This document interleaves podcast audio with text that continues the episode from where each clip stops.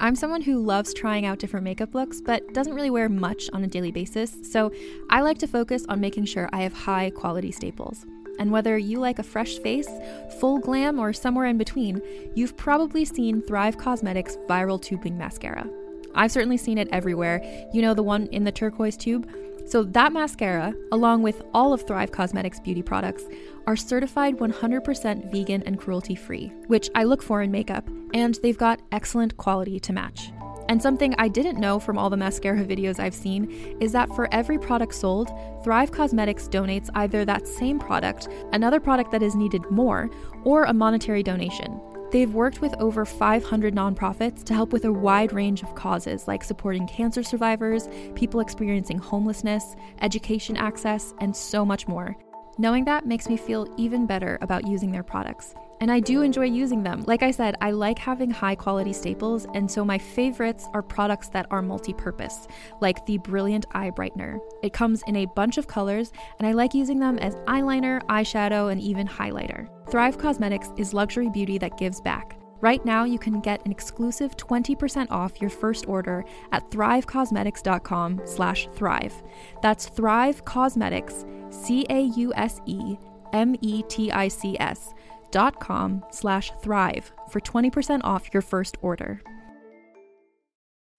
Hey, this is uh, Jeff Chang. Can't stop, won't stop. Listening to Rebel Radio with Josh Levine. Fuck you, Josh. What's up? This is Rebel Radio. What up, what up? This is DJ Nu-Mark. This is Peanut Butter Wolf. It's your boy. It's okay. Keep checking out Rebel Radio. Rebel Radio. This is Rebel Radio. We're in the place right here. Uh, Rebel Radio is going down. Would you say Rebel Radio? Oh, wait. Let's do it again. Rebel Radio. What's up, Rebels? Welcome back to Rebel Radio, the weekly show where I bring you the rebels who are shaping our culture.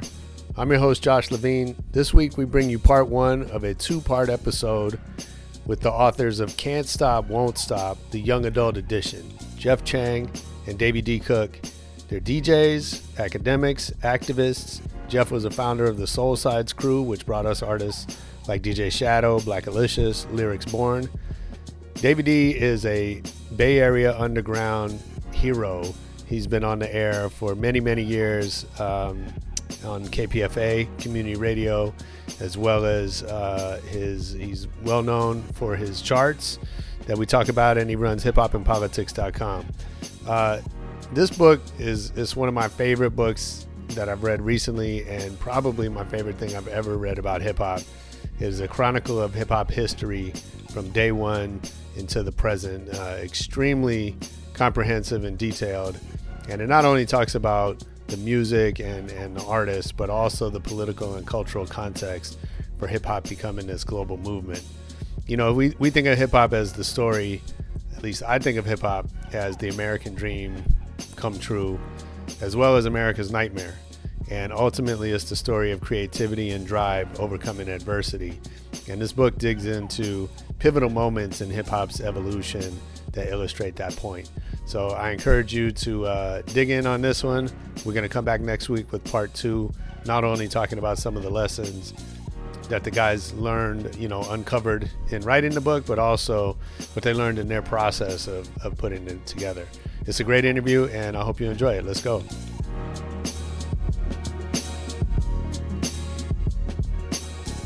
That a little bit. I want to talk about the book, which I put up behind us. Can't stop, won't stop. Yeah, yeah. Uh-huh. Um, it's dope. I'm I'm I'm uh, midway through it, uh, really enjoying it, mm-hmm. and um, you know I want to talk about all of it and and go, go back a little bit into both of your history. Um, uh, you know we've all known each other a long time. Jeff, I owe you um, a big debt that uh, you moving to the Bay got me my job at URB when I was first graduating college. Um, uh-huh. So, uh-huh. you know, I think I had been writing for them freelance. Oh, yeah. And then I happened to graduate right at the time that you were uh, quitting that job. And so there was a spot for me. And that, that was one of those days that changed my life. Oh, it's a beautiful thing, man. It's such a beautiful thing. And you did a hell of a job, man, with that. And now with all your work that you're doing, all your businesses and stuff. Thanks, man. It's, it's funny, you know, how this, like, uh, I don't know, you know, for me, there's this this community that you know just moving through it for me has been like one one step after another. You know, man, like somehow or another, you know, I met Dave Paul. Yep. You know, that led to meeting, you know, whoever else. Uh, and then, you know, somehow you and I met and that led to, you know, other things. And it's, I always say, you know, every good thing that's come to me, definitely professionally, but I think personally too, it's just been the result of relationships. Yeah. For and sure. uh, knowing the right people is, that's a big part of it. I love that we're still able to to build like this, you know, all these years later, and For sure. you know, just seeing what you've been able to do is just, ah, it's, it's so great. It's so beautiful. I appreciate it. What about you two? Before we get into the the too deep with it, um, obviously you guys have known each other a long time. How'd you come together to work on this project? We, uh, you know, the book came out. The original book came out in 2005, and uh, I was blessed enough for the book to kind of have a life and to to to get out there and and that kind of thing over the years. One of the the the greatest, you know, me and Dave's books were supposed to come out, come out at about the same time, Hmm. uh, and um, I always I always felt like if that had happened, then man, like it just would have been so amazing and so powerful. Um, and uh, and so you know, my my um, my editor, uh, who's just a brilliant woman, Monique Patterson, um, came back to me about three years ago, four years ago, and was like, you know, we need to make the book available for a new generation. Hmm. And so I was like, man, you know, I, we get another chance at this. That's great. So I, I first person I called up was Dave, and was like, Nice. let's do this. Let's like like let's let's really really make this happen. And I was I was lucky enough for him to say yes. So That's cool. Here we are. That's very cool. Well, um, I want you guys have you know both uh, such great histories as DJs, as journalists, as college professors, uh, social activists. You know, I, I think a lot of parallels. Um, So I want to dig into the history a little bit, if you indulge me. Um, and I always like to kind of start at the very beginning. So I'm, I'm gonna ask both of you: uh, Do you remember the first record you ever bought? oh, uh, first record I bought was um, Trans Europe Express. Okay. No, no. The first record I had bought for me when my parents picked up Trans Europe Express. The first record that I personally went and bought was Computer Games by Yellow Magic Orchestra. Oh, nice. That's the first breakbeat that I bought, and I still have that, believe it or not. Sure. Um, and then you know, I had I got a bunch of other records, you know, from downstairs records and all that, Mhm. and I had a pretty healthy collection of break beats, which interestingly enough was stolen at Marcy Projects. oh wow. Oh, wow. Yeah, yeah. So the story goes like this: I was in a crew, and the crew is based in Marble Hill in the Promenade in uh, the Riverdale section of the Bronx, next to Kennedy High. And there was a guy who is called himself Jazzy J two, and Arthur Marklin, Artie Art, and our DJ was Steve Steve, who lived in Marcy.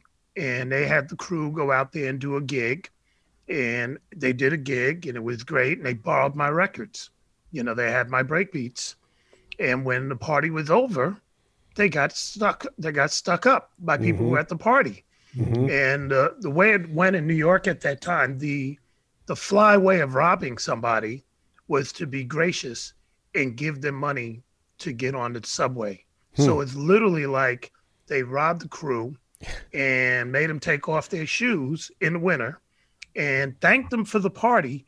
And then, in an act of uh, being gracious, gave everybody, you know, like a dollar or something like that to get on Oh, the subway.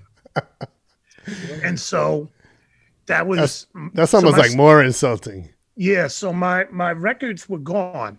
So at the time, we uh, we had a couple of people that weren't there that night that were members of Zulu, you know, and they went back to Brooklyn to get the equipment.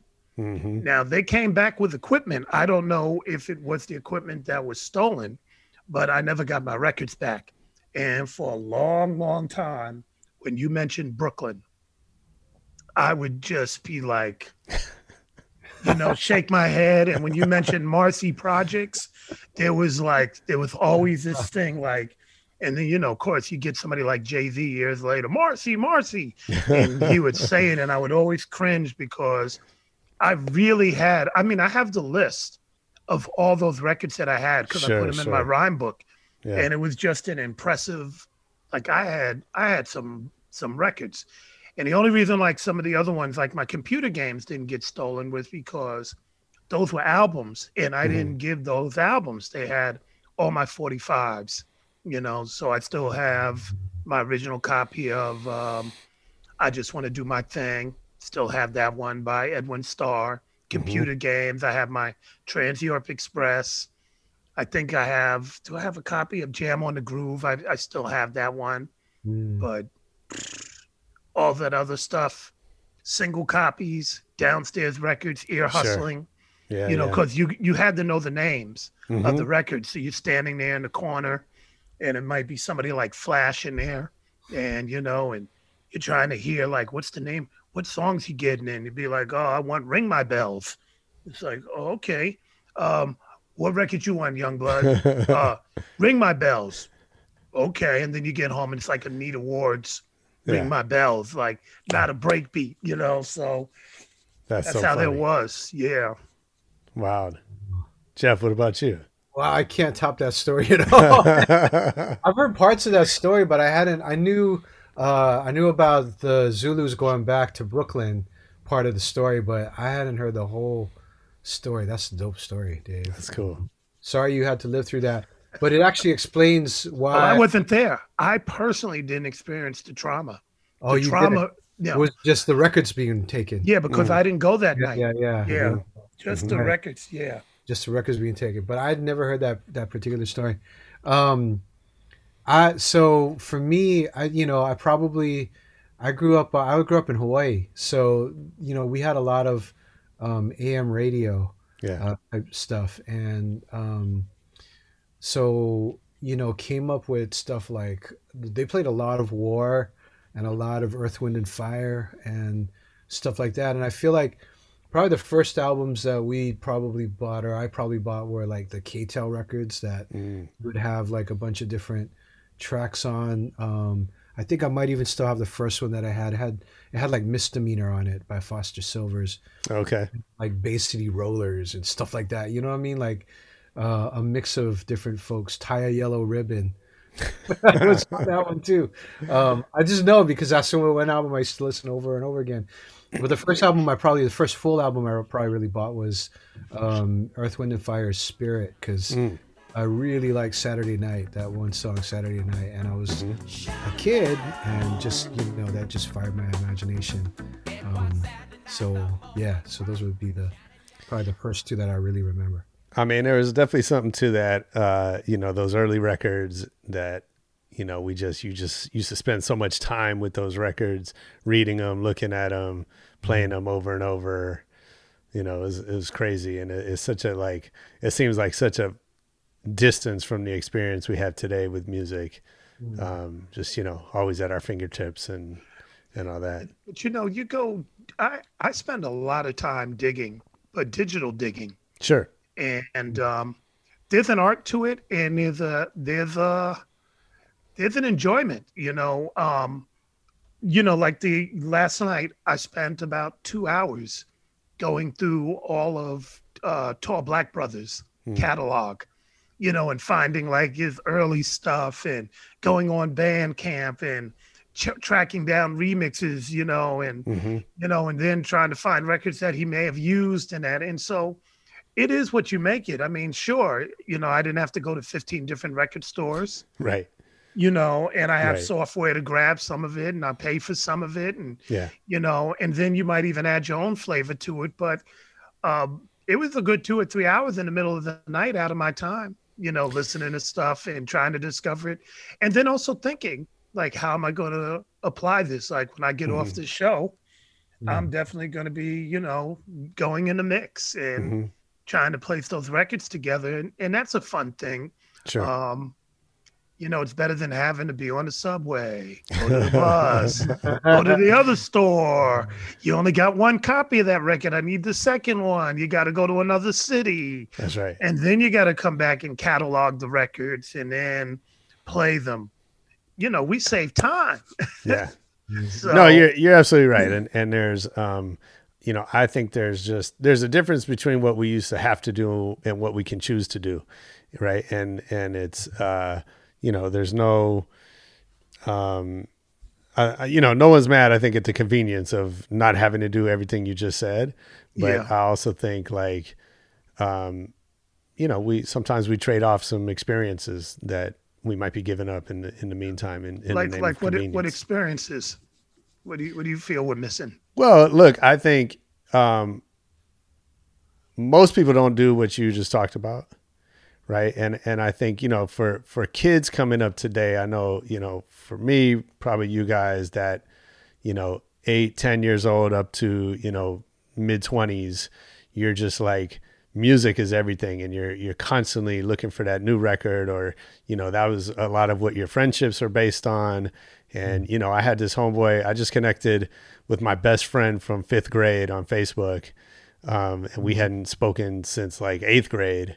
Um, every Friday we used to sit there and make our top 10 list from the tracks we heard on on uh, on KMEL KSOL Yeah. um, right? And uh, and so it was just you know so that thing of like you're saving up your money. So to answer your question dave right? Like you're saving up your money to get that those one or two new releases that came out on a tuesday you had to get there uh, like you were talking about you had to know to ask for them or you had to be cool with the dude behind the counter uh, that would kind of help you through that you had to you know a lot of times uh, they didn't have you couldn't listen to it before you got it home, right? So you had to kind of take on faith from the cover or from what label it was on or whatever you knew about it.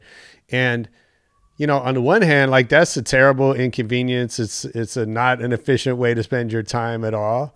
On the other hand, like that scarcity, we all know the psychology of that, right? Scarcity creates uh, attraction right? And the fact that you had something that everybody didn't have made it meaningful. The fact that you couldn't get it because maybe it was sold out or you didn't have the money that week or whatever those things are, that Right. creates meaning in our lives. And and so I'm not saying that it's not a good or bad thing, Right. you know, uh, right? And but I am saying like when we trade those things away, we we give up certain things with it right? And so the flip side to me is like I can listen to any song I want to right now as soon as I think of it. It's in my phone.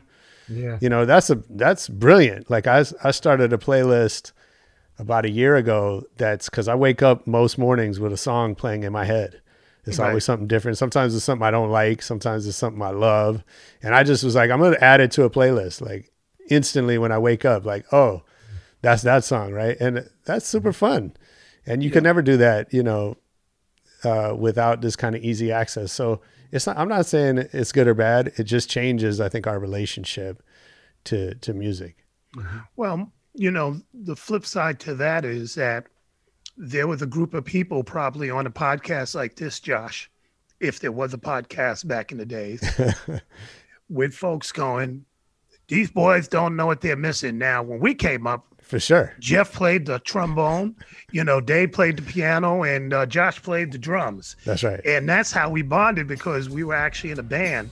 And those folks Yeah. were like, these kids got it easy. They're just buying records. We have to make the music. And I know you can't get enough of Rebel Radio. Check us out over on the Stereo app. I'm doing a series of live social conversations with some guests I've had on this show as well as some other friends. We're calling it Trade Secrets, where we're uncovering career and business tips that you can use today in your in your lives. Um, they're short conversations, and the cool thing about it is you can join in, you can leave comments, ask questions, be part of the conversation with us. Go to stereo.com slash rebel radio net. Follow us along, and I hope you'll join us there.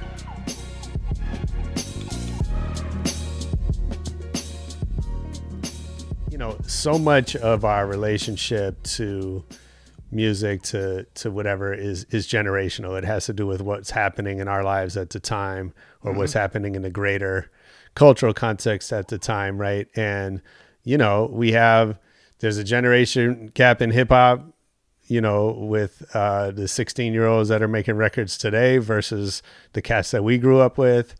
You know, uh, same same with the fans, um, all of that. And I think you know, I, I'm a firm believer. There's no such thing as good music. There's only what you love, and what you love is largely influenced by what the people around you loved or what was playing on the radio or where the culture was at that time right um, and so you know all, all that has an impact um, so before we get into that though let me let me ask you this both of you when did you discover and fall in love with hip hop do you remember that that moment or that experience For me, it was probably.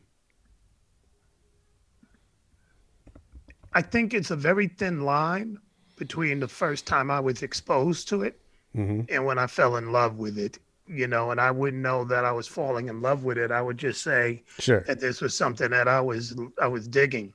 Um, it probably had to be around June of '76, being on the Circle Line boat, um, which goes up the Hudson River, and there was a guy playing music. You know, there was an actual DJ on the boat, and he kept playing Jam on the Groove, and he kept playing the, the drum part over and over and over again, and people were doing you know, these little drop down to the floor, knee behind the back. I've since been told it was called the corkscrew, um, but we just called it breaking at the time, and that's Sure. what people were doing. I didn't know what they were doing when I saw it. Like, what are they doing? It's like they're breaking. What's that?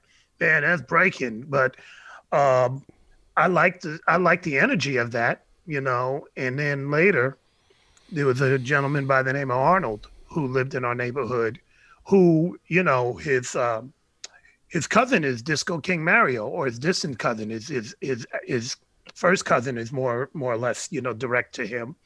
And Arnold came from the same area, you know, the Soundview section of the Bronx, and he's the one that brought all that information to us um, about look, this is what's going on, this is what's happening, and blah blah blah. And that's how we got, you know, exposed to it. You know, was from him bringing that that information uh, Nice. to us. And you know, I remember, you know, us being in the back of our building, you know, trying to do these dances that came out and uh, really being enamored with these tapes that we would hear. And those tapes were generations upon a generation upon a generation.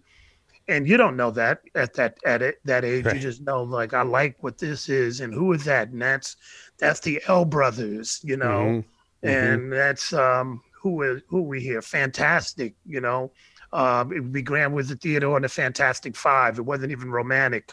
So you would hear these things and and then you know eventually it was like i want to rap too you know and i want to do this. And i started making pause button tapes and and and and actually started emceeing. Mhm.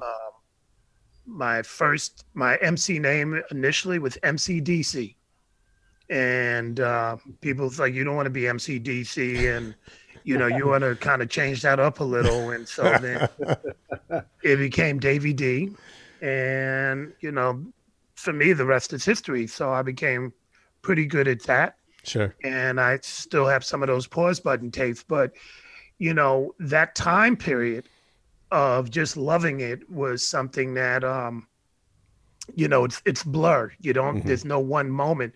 I would say where hip hop became an absolute companion, you know, like, yo, this is my dog. This is this is you know, I don't like to use the word this is it saved my life, but my family broke up. Mm-hmm. And my senior year in high school, I was pretty much, you know, back home. I stayed with my grandparents, but I was on my own and dealing with the fact that my mom, my sister, and father were no longer together, even in the same space. My mom was out here, my sister was in Florida, and I was in New York.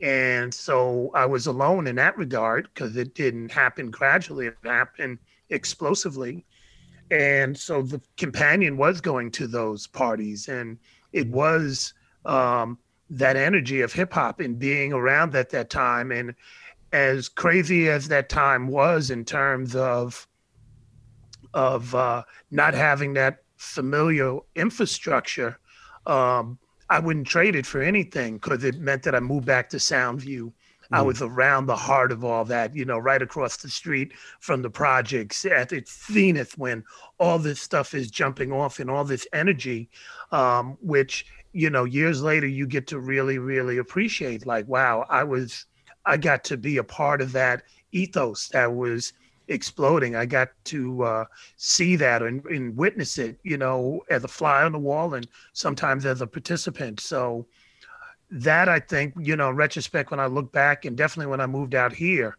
that was like, that's the fond memory. Mm. Like that's the, my memory to New York goes back to that last year of, uh, of, of having that, this thing called hip hop as a constant companion, a, a, a con- you know, the, the, the, the main stable thing in my life at that time. Sure.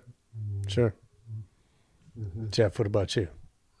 Whew, um, I'm just, I mean, I've known Dave for uh, a long time, um, longer than many people have been alive. And I'm just like, you're pulling it all out of him today, Josh. like I haven't yeah, heard man, that's great. This is amazing. Um, I'm going to listen to this one again for sure. Um, you know, for me, I, I, I- came to hip hop probably like a lot of other folks who didn't grow up, didn't have the, the blessing to, and the curse, right? Cause it's, it's both, right? To have uh, been, uh, growing up in, in the Bronx as Dave did during that particular period. Sure. Um, it's why I look up to my big brother so much too, and how much I've learned from from a man over the years. Um, but I came to hip hop as a lot of other people did. I think pretty pretty much like around the world. Like I'm I'm probably closer to the experience of a hip hop fan that comes to hip hop, you know, after it gets distributed, you know, via like records like Rapper's Delight, and then the movies that the kind of hip hop exploitation movies that come out in the early '80s Yeah. um, and that's when I, that's when every, you know every kid at my school um, is like wanting to to to you know be like Run DMC and um, you know people are are really like taking up spray cans and uh, you know learn how to dance like they do in the Bronx um, and uh, and you know that's that's sort of when you know the thing that um, Dave and them built, right? Like comes out to to the masses. Um, you know, uh, me, a kid growing up in in Honolulu, Hawaii, in the middle of the Pacific, just like a kid maybe in Paris, France, who's Mhm. you know a minority kid, a North African kid, or or an Arab Arab kid is growing up and needing to to find a uh, uh, an outlet. So, um, so that's more of my more of my kind of thing, and and it's uh, yeah, it's just a beautiful continuity of things. Absolutely. Um, shift gears a little bit. It, it, you know, you guys have had both these amazing careers. Um, you know, I consider it a blessing to be able to to work in a space that's based around this culture that we love.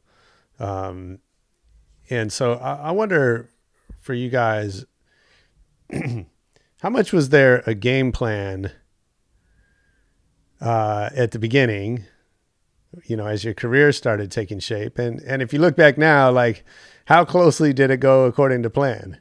I mean, Dave, I know you started out as a rapper, so maybe uh, maybe things have diverged a little bit from there. But um, but yeah, was it you know, I like for myself, there's been a lot of one foot in front of the other. And you know, I've learned, I think, to become more of a planner, and the more I've had people relying on me, you know, family and staff and all that, right? My approach has gotten a little bit different, but still, you know, to some extent, I'm I'm a little bit of a go with the flow kind of person. So, what about you guys? Well, I mean, emceeing was not a career option at all Sure. when I came up. So Yeah, that was something that you just did. And, you know, the context is you got to remember, I'm one of thousands of people, right? It's like if we talk about now, you know, like we're one of thousands of people with a podcast and one of thousands of people with an iPhone. And, you know, so it was, you know, I don't want to make it seem like, yo, man, I was putting in that work. There were elders and there were superstars and there were, um, people that you actually looked up to and was like, one day I'm gonna be like the Cold Crush. You know, one day I'll be like flashing them. So those were the people blazing down the trails, and we just soaked up stuff and tried to be like them. Mm-hmm. But with that being said, you know, I came out to Cal to be an engineering major. Um, and I was an engineering major. I was in the College of Computer Science and Electrical Engineering. And my dream at the time was to do something that now you can easily do on, uh, you know, with a video graphics card and uh, and a computer. But at the time, I, I actually was in school to try and figure out how you could do a real life scale replica of something that you might find akin to, you know, Grand Theft Auto, you know, mm. when you're going through imaginary cities. But, you know, that was the dream and that was where my imagination took me. So I was out here trying to do that. My shift from emceeing to DJing came because when I moved out here, people were like, that's cool but you know i'm not trying to stand around and hear you do that all day and i didn't have access or equipment and do all that other stuff anyway but right. i did have access you know to people and was you know and was able to start djing and so i morphed into that um, in terms of career path i think it was when i started doing the radio station KALX mm-hmm. and started doing my newsletter you know, around that time to bring attention to the show. And the doors began to open because of the writing that was mm. being done on those newsletters. I didn't like writing, but I figured people would read something that I had to say other than a flyer. And that's what kind of opened the doors and got me the position at KPFA. Mm-hmm. That's what made me, that was allowed me to uh, meet Alex Mejia, who then forwarded these newsletters to the program directors at KMEL and got me there. Mm-hmm. That's how I met Public Enemy and you know and Chuck D and have that close friendship and they opened a lot of doors. So it was those newsletters that kind of was like, wow, this is opening doors and and I can maybe see a a path where I can do exactly what I enjoy doing mm. and actually make a living out of it. And so I continued on that path and you know, eventually, you know, gave up the idea of trying to do engineering. Um, and, you know, wound up getting out of school with a degree in social science and that whole thing. And here we are, you know, having looked back and haven't really thought about doing anything else other than what I'm doing that is based around the thing I'm, I, I have love for. Mm. And I just want to say, like, the influence of Dave's, uh, Dave's uh, charts, like playlists and stuff like that, was huge because at that time it's it's impossible to kind of imagine now. But the record stores, like if you went in there, you wouldn't know where to start. Mm-hmm. Like if you were kind of um, a fan of hip hop, and I had a I had a leg up because I worked at KALX too. I came in a little bit. Maybe maybe Dave and I came in about the same time, but I was on a different kind of of a path. Um, although we worked together a lot of different types of things.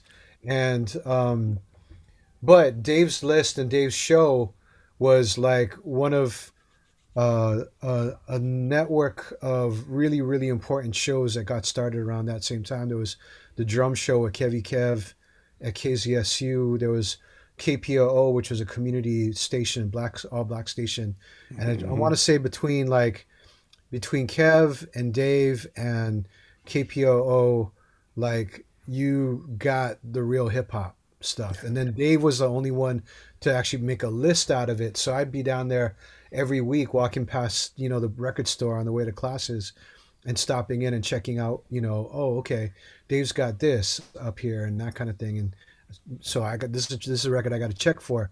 And then he added these little notes and and uh, the notes became a column in this magazine that was called the Bay Area Music Magazine, BAM Magazine, mm-hmm. um, and the column became a platform for to talk about hip hop and politics. Um, so I just say all that to say, like, Dave, um, Dave for me, like, was my model of hip hop journalism before any of our magazines that you and I were able to kind of kind of come in and work on. Mm-hmm. You know, later on with URB, and then before that, like the Source and you know other things, Rap Pages, Vibe, all these other magazines that kind of came along later um, Dave was writing about the music and then also bringing in different types of factoids like artists doing this and doing that and the kind of work that they were doing in the community and all these kinds of things. So it was super, super, super important. And, um, you know, like Dave, I didn't necessarily see this. I saw it as like, this is, I love to do this. um, Right. play records. I, I love to. Uh, I I started writing for the KALX Station Guide. I did a, a story on graffiti in the Bay, which was jumping off at the time, as you remember, because you were there. Um, and uh, you know, folks like Crayon and TWS, and you know, um, our man Dream. You know, like uh, our hero Dream, may rest in peace. Um, Mhm. and you know Bam and Estria and all my, my friends from Hawaii uh, were doing the thing, and that's what I wrote about, and that gave me like the juice to kind of think, oh, maybe I can, I can, I can do this. But I, I was not on that track uh, until much, much, much later. Um, Right. uh, after having, you know, a few failed careers. Um, including one as a, a, a small time indie hip hop mogul. so, Is that right?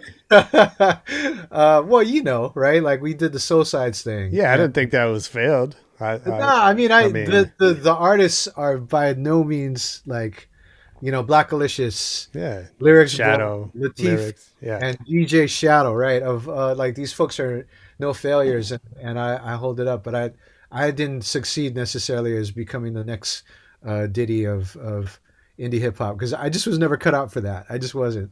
Um, so yeah, but you were before Diddy.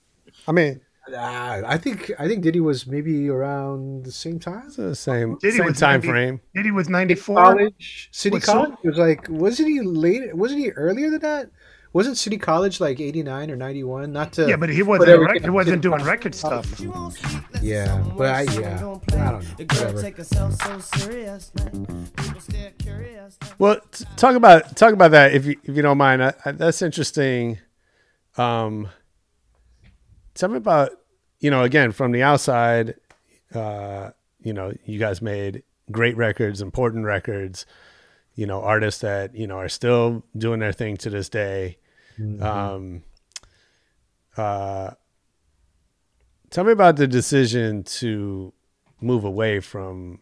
I guess it was Quannum by the time you, you shut it down, right? oh yeah no it wasn't Quannum yet it Solesides we shut down Solesides and then they were able to lift up Quannum um I was probably 98 or something like that but Okay. So when you Uh, say you weren't cut out for it, what was what'd you learn that led you to that and and and what did you learn just from the experience that you've taken with you since then? Oh, it's a good question. These are really good questions. Um, you know, I it was it was a group of us trying to you know who are friends and and trying to sort of we just like had a passion for the music. Um, and I think you know I was older than all of them, but I was still finding my way in terms of you know whatever so-called career and that kind of thing. I might still be trying to find my way, I guess. Well, it's just later. Um, I you know I taught for I taught for many years at Stanford and mentored a lot of young folks and people would come to me and be like how did you get to where you went to be you know where you got to be and I'd be like you don't want that stop that you don't want that you just don't want to you don't want to go there. I'm not I don't regret a single second of any of it because it means that I'm still able to be homies with you. Like Dave and I have had this like rich and deep relationship for for decades. I'm still very close. We didn't end up like a behind the music you know documentary. I'm still close Right. to, to all the guys in the crew. So um so that's a beautiful thing. I would have rather had that than than to have like blown up under the Solesides name um and everybody went on to have these really long and they're still going uh amazing careers. Um but you know for for me in terms of that particular moment like uh i just you know we we maybe made some business decisions that um, didn't fit into the marketplace at that particular moment. And um, you know uh, uh, and i didn't necessarily have the skill set to be able to kind of uh, continue to do that nor did i really i'll just say this i i didn't have the fire in the belly probably to to to be able to to to do that. And um and that was kind of a revelation right? And it came to me really late you know? Um but it's all good because like all of the stuff that we were able to to do together you know i took that into everything that i've i've done ever since you know the the passion for hip hop and for staying up late at night and arguing about records and you know all of that kind of stuff like i still have that kind of fire right? Um, Sure. i still have the the fire to be able to kind of make sure that I'm lifting up, you know, the best of the thinkers and the artists and folks who are making beautiful things right in the world. And i'm able to do that in all these other kinds of ways. And uh, and certainly every bit of that experience has gone into like being a mentor and teaching which is probably one of the things i just love most in in life um, so being able to pass that on Nice. um, that's that's probably the calling that Mm. i found after all that time That's cool. You know, one, one of the things you learn is at a certain point, you understand that this music business is a very grimy business. Mm. And you come into it eyes wide open and you're bushy tailed and you're doing what you do and you go uh, you go down the road a certain way and then one day you hit a corner and you're like yo this is the music business Mhm, Sure. so, I mean, you know, being at KALX and, you know, folks showing up one day, like, you better play our record or else. And you're like, wow, this is this is what this is about. Hmm And, you know, luckily we had Big Nate Copeland there, who was um yeah. who was like, you know, actually a correction officer at the Mm. time. So he was in uniform and, you know, and Nate was, you know, about that life. So we didn't have to deal with that at that moment, but you also started to understand that um, this was an industry that it got pretty grimy pretty quick Sure. and you had to um, learn to navigate it in ways that you know i don't think people fully understand you know um, based upon your position. You also have you know depending on what side of the coin you are people may be at a label like get it on air i don't care what you do. Mhm. that's why you better have the stomach for it you know because you're walking up to somebody and they're like sure i'll play your record but i need you know a bag of weed a bag of coke and you know two tickets to the you know that sort of thing that's that grimy thing Sure. that nobody wants to talk about when it gets on p- particular levels in the game and um and that's just one city you know every city got uh, a taxation process that Mhm. people have to go through and so i think when um you kind of understand that and you're able to navigate it and more importantly navigate it in a way where you keep your integrity and even better don't have to go through some of those rings. That's an accomplishment and that's also a good thing and hopefully others are able to pick up and learn from it.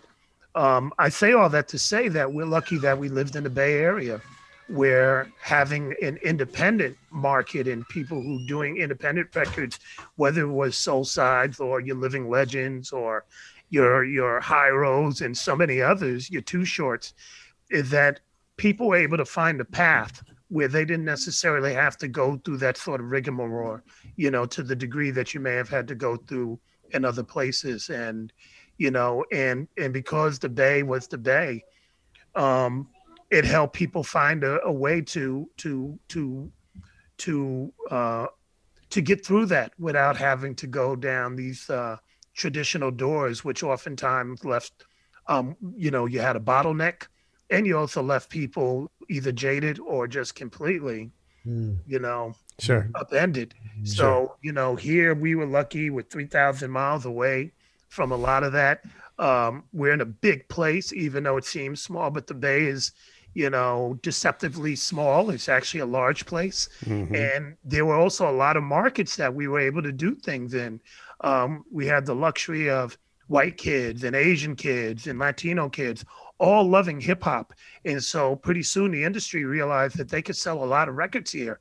Yeah. But we knew that early on. And, you know, and just seeing the brilliance of people going, hmm, I think I'll spend a week in Fairfield to sell records and I'll go to Santa Rosa and do that and never even having to leave the Bay to to to to to have some sort of you know success um, is something that I, I'm thinking maybe people are just starting to realize how lucky they were to be in this backyard where you could do so much and not have to get um, really jaded and, and upended by having to go to other places where the stakes were high. And the goal was something that I think early on we figured I don't need radio play. I don't need to be on TV. I don't need these types of things. I can sell 20,000, 30,000, 40,000 records here keep the money, buy a house, and be very comfortable in a place that everybody wants to come to. If you live in the Bay, you're not trying to necessarily leave. You're like, I'm already here. So let me put my stakes down and be happy. And I think that's a beautiful thing. And um, look at all the stuff that came out of it magazines, you know, projects, and, and a legacy that I think has stood the test of time. Sure. Yeah, that's a great perspective. Um, I want to take a little detour since you guys mentioned uh, Diddy and kind of the the business side, and I think you know, as I as I read through the book, like it's, it's really interesting. Like uh, you know, I think you have you have hip hop as music, you have hip hop as a cultural political movement, and you have hip hop as a cultural as a as a commercial force, mm-hmm. right? I think in, in a lot of ways, you know, like everything in our world, the commercial has overshadowed some of the other things, or it does from time to time. Um, and so, as I hear you, you talking about that, and and you know, I think it's clear that um, there are moments or there are people in the history of hip hop that uh, that made it what it is today, at least in terms of the the economic side uh, and and the cultural side, and you know, Diddy being one of those, you know, Russell Simmons, Suge Knight, uh, you know, pe- people like that who changed the game, you know, Jay and Dame, right? Um, who, who took things, you know, the, the reason that every kid on earth has hip hop in their ears in their lives in, in some form or fashion today is in part because of, you know, some of those, those people and those moments. Mm-hmm. Um, I'm curious for you, you know, your perspective on that, and and you know, you having having chronicled like you know all of hip hop's uh, evolution. What are the moments that stand out to you as most uh, pivotal? Hmm. Hmm. Hmm. Wow. Um, you know, I I think. Uh, um, I think you know Sylvia Robinson. You know, um, recognizing what it might take uh, to be able to get this sort of Bronx slash New York, Black New York sound, um, you know, to the world. Uh, probably the first, you know, piece. Like every every time I teach, um, you know, hip hop history, we actually spend a little bit of time contrasting, you know, um, the moment, the tapes, the tapes that that people used to make, right, of the recordings that Dave was referring to earlier, um, and uh, and then to c- contrast that with what the early records sounded like. Um, mm-hmm. A lot of them were just routines that were being put to a house band um, you know, kind of house funk band um, beat, right? Just playing the disco songs of the day. And, um, you know, they didn't really jump off, but um, Rapper's Delight being so artificial by the standards of, of the hip hop scene at that time, sure.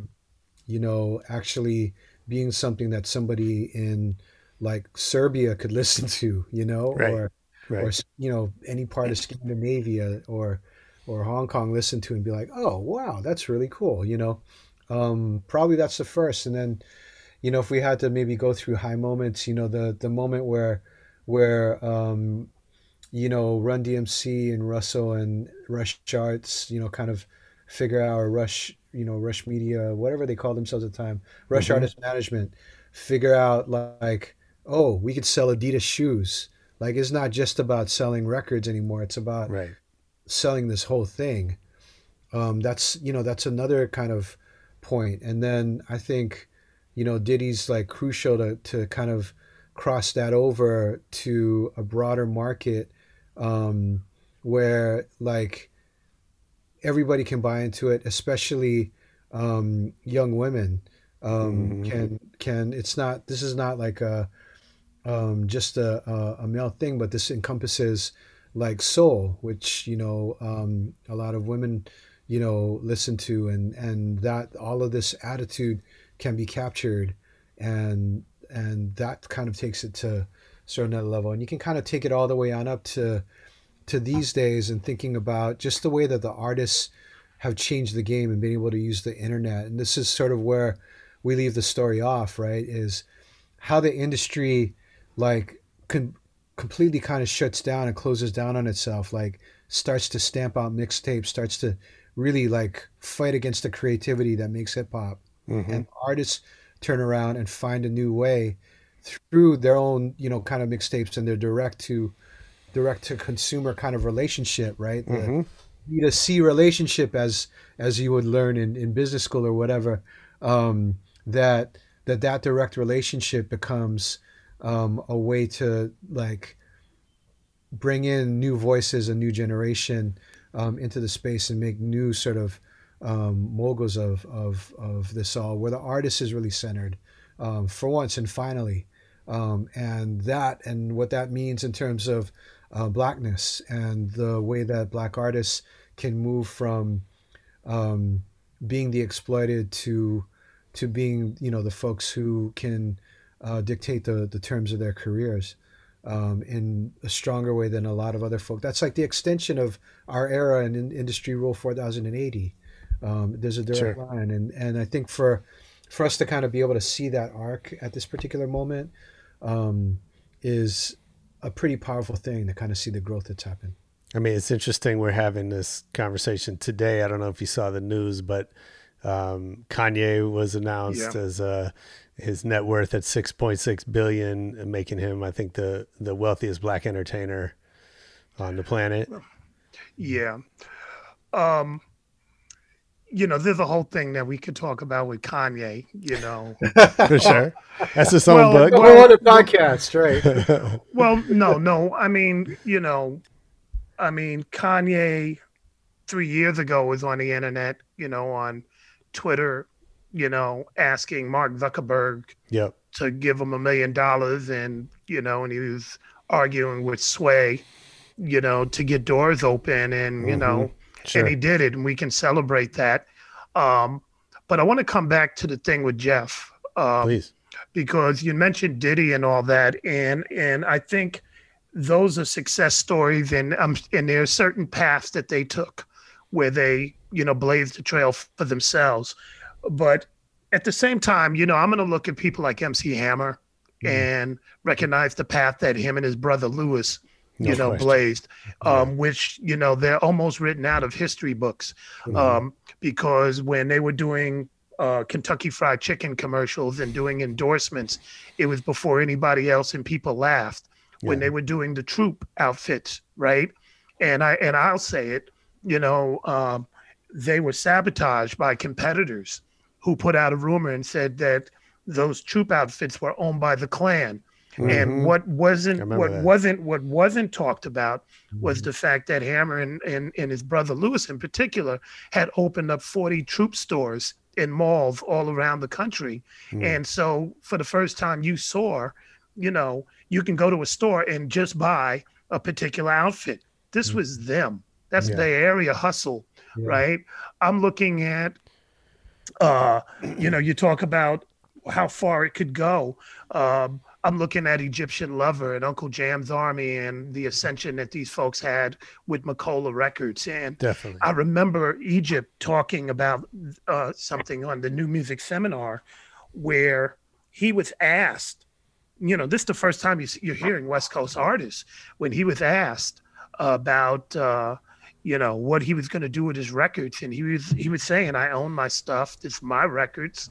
And I remember him saying something to the effect that he didn't mind if they bootlegged his records because that meant more promotion for him. Mm-hmm. So let's contrast that with some of the artists like the Crash Crew and others who were traveling around the world and finding that Sylvia Robinson, as brilliant as she was, was also part of an industry that was exploitative and mm-hmm. that had bootlegged their records and they were seeing albums you know mm-hmm. of of things they didn't even know they put out. Yeah. and they're like yo we didn't get paid you mm-hmm. know? So you had these fights that they were having Whereas our West Coast counterparts, and this is not to compare and say one's better than the other, but they had the benefit of learning and they also had the situation of not being able to depend upon an industry. So you had to really do for self. Yep. And, you know, and so seeing or remembering Greg, you know, Broussard or Egypt say, hey, man, you know, when I saw that they had bootleg my records, this is more,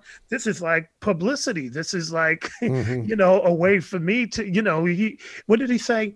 He said, when I heard that my records were bootleg, that meant I could do shows in that market where it was mm-hmm. selling, you know, mm-hmm. and so, That's absolutely you know, right. fig- figuring out how to, um, how to, how to flip that. I bring that up because that's a method that I used. You know, people were like, "Hey, man, somebody took one of your articles off your website and they put it in the magazine. Mm-hmm. You should get paid. And it was like, well, I might be able to get paid 50 bucks. Or I can just say, put my email and my website there. Sure. And now all of a sudden, instead of paying a publicist, mm-hmm. you know, to do work for me in a place like Toronto, I got a magazine in Toronto that is, you know, running my articles. In fact, run another one, do it for free. Mm-hmm. And the mm-hmm. next thing you know, I get to go to Toronto you know, mm-hmm. because people know your name. So just that understanding that we're part of an ecosystem and it's a give and take and it's an ebb and flow and you know you give a little to get a little and uh and and seeing those moments seeing um the dance aspect show up at the San Francisco Ballet you mm-hmm. know was a moment mm-hmm. to me to say hip hop had come seeing Dominique DiPrima you know on prime time you know NBC TV doing home turf yeah. with an indication that that was you know hip hop was, was going to be it was going to be big. Seeing um um I want to say if it was Jam on the Groove, you know the mm-hmm. the, the off Broadway um dance thing that they had with Fabel and Boogaloo Shrimp and all those folks. Those were big moments and we should uplift those and celebrate them because they blazed a path, you mm-hmm. know, uh, that I think have almost been written out and replaced by the corporate you know the sure. You know the Clive Davis, Tommy Mottola, you know, um, uh, you know, uh, um, what's the guys, Jimmy Iovine, you mm-hmm. know, their ascension. But those ascensions come those ascensions come, but remember, it's hip hop that saved their careers, not the other way around. Mm-hmm. It wasn't like they opened doors; it was more like, oh, we can make money in this arena, right. and and these folks were on their way. So I'm looking at all those different moments. You know, the independent artistry that comes out of here. Mm-hmm. Um, looking at uh, somebody like Hammer going back to him again. You know, we talk about Wu Tang, but I remember when Hammer you know, was offered this deal at, at Capitol. And it's like, hey, we got a deal. Do you have any other artists? Mm-hmm. And he was like, oh, let me take Ho Frat Ho, my dancers. Let mm-hmm. me take, you know, he started taking his dancers, sure. which he had no plan to, and made them groups so that he could get those deals. And, you know, and then years later, you saw the Wu Tang and others, you know, be able to build off that and, and take it to the next level. Yeah. So, you know, there's dozens of those stories. I'm sure if you go to Houston, there would be similar type of stories with Rap a Lot and how they emerge. And mm-hmm. if you go to Miami, you see Luke, um, they would see those similar stories. And of course, it would be because he was taught by Egypt, you That's know, right. who went out there. And you would see it in New Orleans and in Detroit and all those little enclaves where people were basically coming off the block and trying to figure out how they can get from point A became magical moments where they saw it to themselves like I might be able to do something. Mm-hmm. And the trick was where was your goal to get on Broadway to get in New York, to be on the big station, you know, in the Big Apple, or was your goal to make enough money that you could just pay your bills and maybe mm-hmm. buy a house? And in some places, people were satisfied with the independence and, right. and keeping it that way. In other places, it was like, I want to be part of um, this this larger system. But all of those things should be celebrated, and uh, you know, I celebrate them at least. Nice, yeah, sure. I like that. Yeah, that was part one with Jeff Chang and Davy D. Cook, the authors of Can't Stop, Won't Stop. Order you a copy of Can't Stop, Won't Stop right now, and uh, make sure you come back next week for part two. Join us in the Stereo app. It's stereo.com slash rebel radio. We'll be hosting live conversations. You can jump in, ask questions. uh, give your thoughts, etc., etc. We want to hear from you.